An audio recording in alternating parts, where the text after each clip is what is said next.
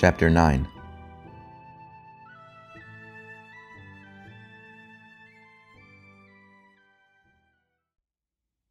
A great murmuring crowd filled every flat spot of ground and pavement and parapet.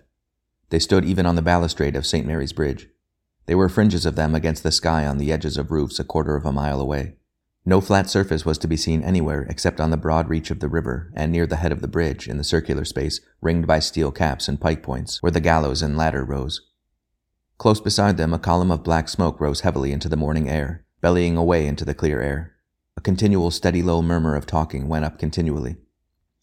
There had been no hanging within the memory of any that had roused such interest. Derbyshire men had been hung often enough. A criminal usually had a dozen friends at least in the crowd to whom he shouted from the ladder. Seminary priests had been executed often enough now to have destroyed the novelty of it for the mob.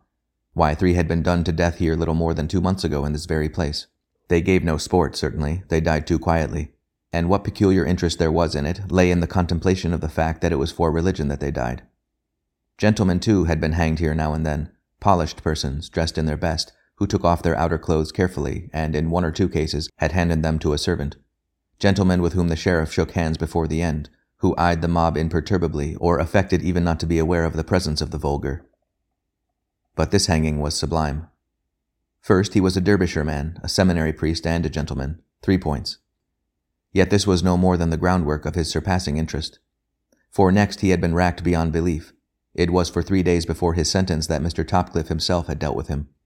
Yes, Mr. Topcliffe was the tall man that had his rooms in the marketplace, and always went abroad with two servants.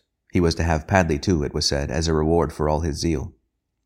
Of course, young Mr. Audrey, for that was his real name, not Albin, that was a popish alias such as they all used, Mr. Audrey had not been on the rack for the whole of every day, but he had been in the rack house eight or nine hours on the first day, four the second, and six or seven the third and he had not answered one single question differently from the manner in which he had answered it before ever he had been on the rack at all. There was a dim sense of pride with regard to this in many Derbyshire minds. A Derbyshire man, it appeared, was more than a match for even a Londoner and a sworn servant of her grace. It was said that Mr. Audrey would have to be helped up the ladder, even though he had not been racked for a whole week since his sentence. Next, the trial itself had been full of interest. A papist priest was, of course, fair game. Why, the Spanish Armada itself had been full of them, it was said, all come to subdue England, well, they had had their bellyful of salt water and English iron by now. But this papisher had hit back and given sport. He had flatly refused to be caught, though the questions were swift and subtle enough to catch any clerk. Certainly he had not denied that he was a priest, but he had said that that was what the crown must prove. He was not there as a witness, he had said, but as a prisoner. He had even entreated them to respect their own legal dignities. But there had been a number of things against him, and even if none of these had been proved, still the mere sum of them was enough. There could be no smoke without fire, said the proverb quoters. It was alleged that he had been privy to the plot against the Queen, the plot of young Mr. Babington, who had sold his house down there a week or two only before his arrest. He had denied this, but he had allowed that he had spoken with her grace immediately after the plot, and this was a highly suspicious circumstance. If he allowed so much as this, the rest might be safely presumed. Again, it was said that he had had part in attempts to free the Queen of the Scots, even from Fotheringay itself, and had been in the castle court with a number of armed servants at the very time of her execution. Again, if he allowed that he had been present, even though he denied the armed servants, the rest might be presumed. Finally, since he were a priest and had seen her grace at a time when there was no chaplain allowed to her, it was certain that he must have ministered their popish superstitions to her, and this was neither denied nor affirmed. He had said to this that they had yet to prove him a priest at all. The very spectacle of the trial, too, had been remarkable. For first there was the extraordinary appearance of the prisoner, bent double like an old man with the face of a dead one, though he could not be above thirty years old at the very most. And then there was the unusual number of magistrates present in court besides the judges, and my Lord Shrewsbury himself, who had presided at the racking. It was one of my Lord's men, too, that had helped to identify the prisoner. But the supreme interest lay in even more startling circumstances in the history of Mistress Manners, who was present through the trial with Mr. Bedell, the lawyer, and who had obtained at least two interviews with the prisoner, one before the torture and the other after sentence. It was in Mistress Manners' house at Booth's Edge that the priest had been taken, and it was freely rumored that although Mr. Audrey had once been betrothed to her, yet that she had released and sent him herself to Rheims, and all to end like this. And yet she could bear to come and see him again, and it was said would be present somewhere in the crowd even at his death. Finally, the tale of how the priest had been taken by his own father, old Mr. Audrey of Matstead, him that was now lying sick in Mr. Columbell's house, this put the crown on all the rest. A hundred rumors flew this way and that. One said that the old man had known nothing of his son's presence in the country, but had thought him to be still in foreign parts. Another that he knew him to be in England, but not that he was in the county. A third that he knew very well who it was in the house he went to search, and had searched it and taken him on purpose to set his own loyalty beyond question. Opinions differed as to the propriety of such an action. So then, the great crowd of heads, men from all the countryside, from farms and far off cottages and the wild hills, mingling with the townsfolk, this crowd, broken up into levels and patches by rivers and houses and lanes, moved to and fro in the October sunshine, and sent up, with the column of smoke that eddied out from beneath the bubbling tar cauldron by the gallows, a continual murmur of talking, like the sound of slow moving wheels of great carts. He felt dazed and blind, yet with a kind of lightness too, as he came out of the jail gate into that packed mass of faces, held back by guards from the open space where the horse and the hurdle waited. A dozen persons or so were within the guards. He knew several of them by sight. Two or three were magistrates, another was an officer, two were ministers with their Bibles. It is hard to say whether he were afraid. Fear was there, indeed. He knew well enough that, in his case at any rate, the execution would be done as the law ordered that he would be cut down before he had time to die, and that the butchery would be done on him while he would still be conscious of it. Death, too, was fearful in any case. Yet there were so many other things to occupy him. There was the exhilarating knowledge that he was to die for his faith and nothing else, for they had offered him his life if he would go to church, and they had proved nothing as to any complicity of his in any plot, and how could they, since there was none? There was the pain of his tormented body to occupy him, a pain that had passed from the acute, localized agonies of snapped sinews and wrenched joints into one vast physical misery that soaked his whole body as in a flood. A pain that never ceased, of which he dreamed darkly, as a hungry man dreams of food which he cannot eat, to which he awoke again twenty times a night as to a companion nearer to him than the thoughts with which he attempted to distract himself. This pain, at least, would have an end presently. Again, there was an intermittent curiosity as to how and what would befall his flying soul when the butchery was done. To sup in heaven was a phrase used by one of his predecessors on the threshold of death. For what did that stand?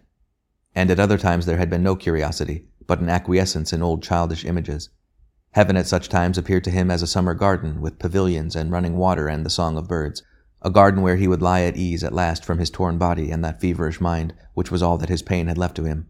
Where Mary went, gracious and motherly, with her virgins about her, where the crucified Lamb of God would talk with him as a man talks with his friend and allow him to lie at the pierced feet, where the glory of God rested like eternal sunlight on all that was there, on the river of life and the wood of the trees that are for the healing of all hurts. And last of all, there was a confused medley of more human thoughts that concerned persons other than himself. He could not remember all the persons clearly. Their names and their faces came and went. Marjorie, his father, Mr. John Fitzherbert, and Mr. Anthony, who had been allowed to come and see him.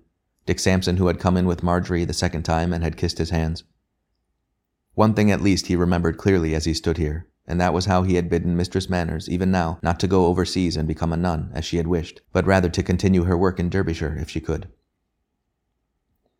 So then he stood, bent double on two sticks, blinking and peering out at the faces, wondering whether it was a roar of anger or welcome or compassion that had broken out at his apparition, and smiling, smiling piteously, not of deliberation, but because the muscles of his mouth so moved, and he could not contract them again.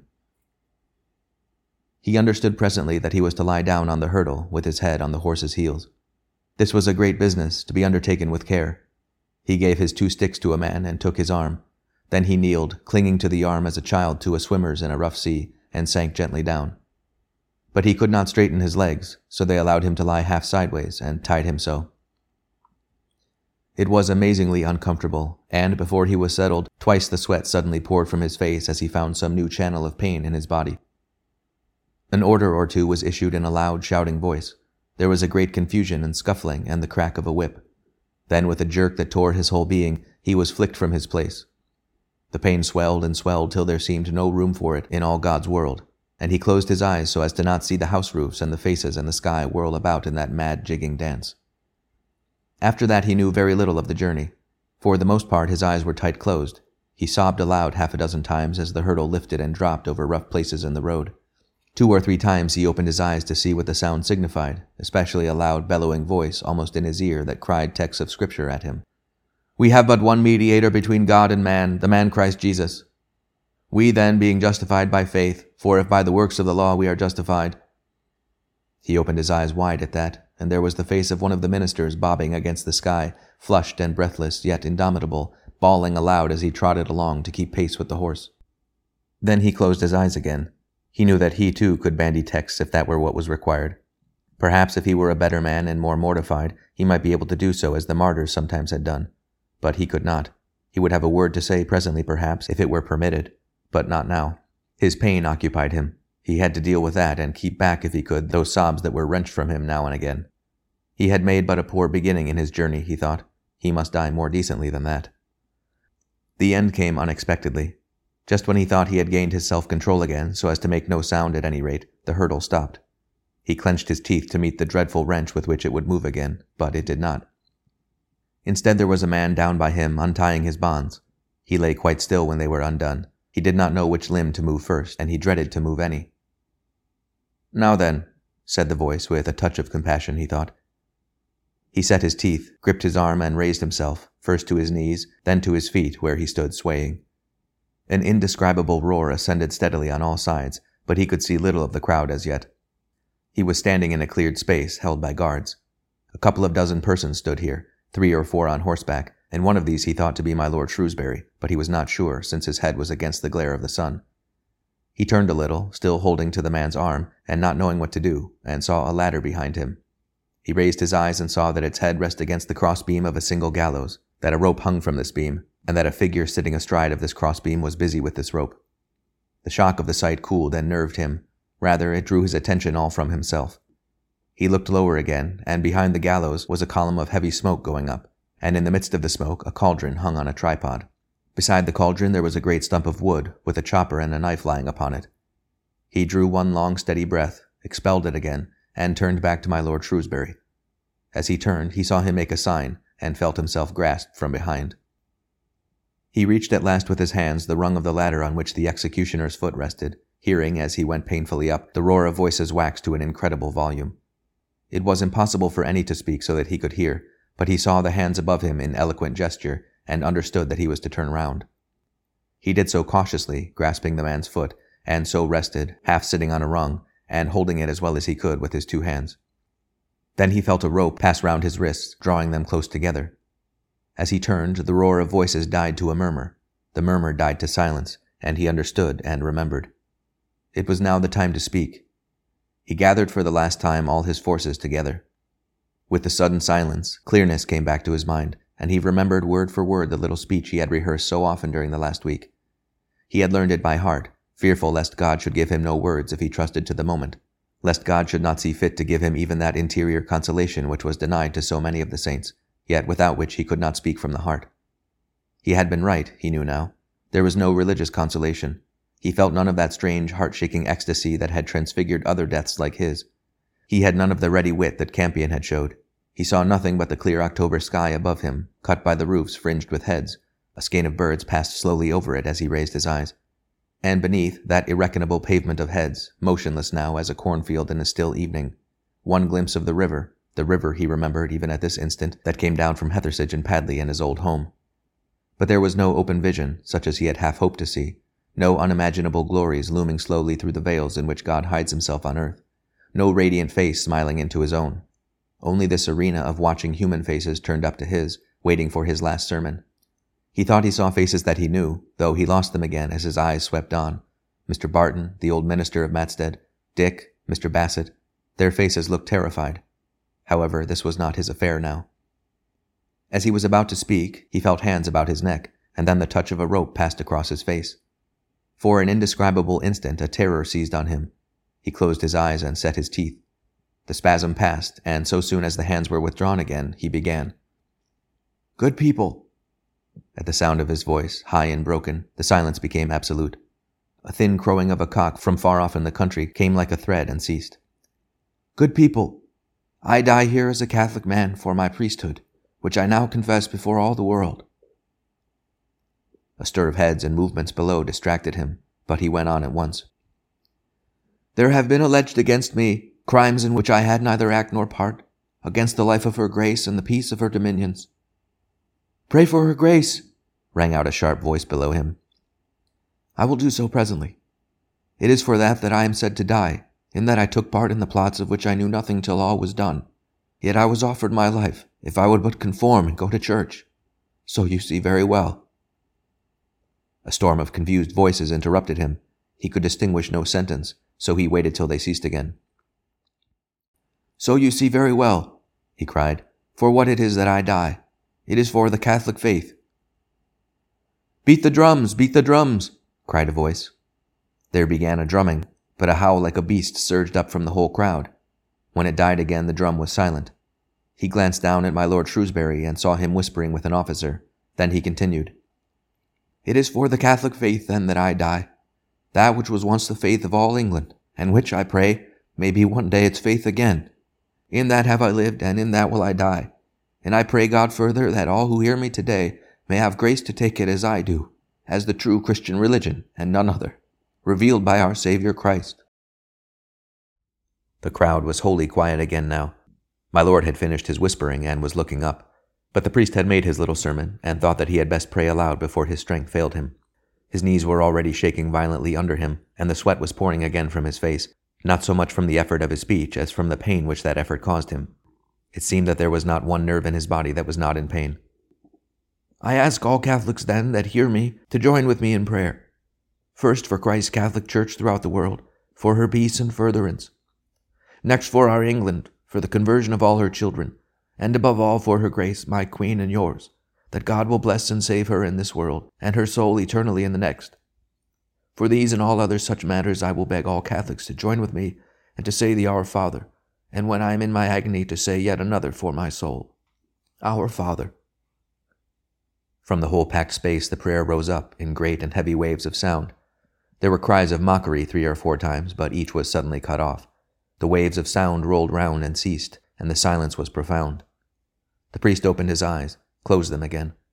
Then, with a loud voice, he began to cry, O Christ, as thine arms were extended. He stopped again, shaken even from that intense point of concentration to which he was forcing himself by the amazing sound that met his ears. He had heard, at the close of the Our Father, a noise which he could not interpret, but no more had happened. But now the whole world seemed screaming and swaying. He heard the trample of horses beneath him, voices in loud expostulation. He opened his eyes. The clamor died again at the same instant. For a moment his eyes wandered over the heads and up to the sky to see if some vision. Then he looked down. Against the ladder on which he stood, a man's figure was writhing and embracing the rungs, kneeling on the ground. He was strangely dressed in some sort of a loose gown, in a tight silk nightcap, and his feet were bare. The man's head was dropped, and the priest could not see his face.